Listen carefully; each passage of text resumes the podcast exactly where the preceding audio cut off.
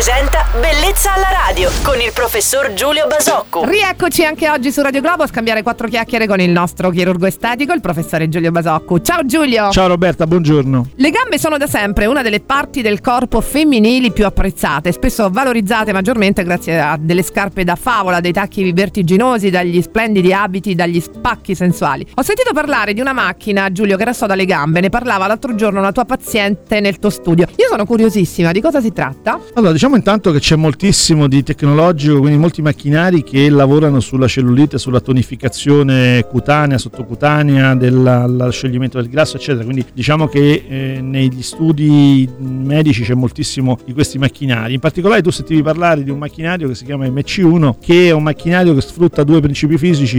Il primo è una uh, radiofrequenza, il secondo è la cavitazione, quindi due principi fisici che permettono tanto di mh, mm, distruggere cellule adipose, di ridurre la massa grassa, quanto di tonificare il, il tessuto. Poi la tua paziente diceva che dopo la macchina fa la carbossiterapia e le sue gambe volano. Ma che voleva dire Giulio? Adesso non so cosa voglia dire le sue gambe volano, ma è vero che si unisce spesso a questa attività di, di questi macchinari che hanno attività meccanica e diciamo un, un trattamento come la carbossi che iperossigena e iperattiva il metabolismo delle cellule adipose per aiutarne questa eliminazione. Forse sensazioni di leggerezza eh, anche. Sì, sì, sì, Noi come sempre facciamo... Sarà stato il portafoglio più leggero anche.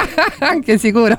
Facciamo tesoro di questi consigli, eh, come al solito, tutti i giorni del nostro chirurgo estetico Giulio Basocco, al quale auguriamo una splendida settimana, visto che è lunedì ti aspetto domani Giulio, sempre su Radio Globo. Ciao Roberta e buona giornata e buon, buona settimana a tutti. Bellezza alla radio.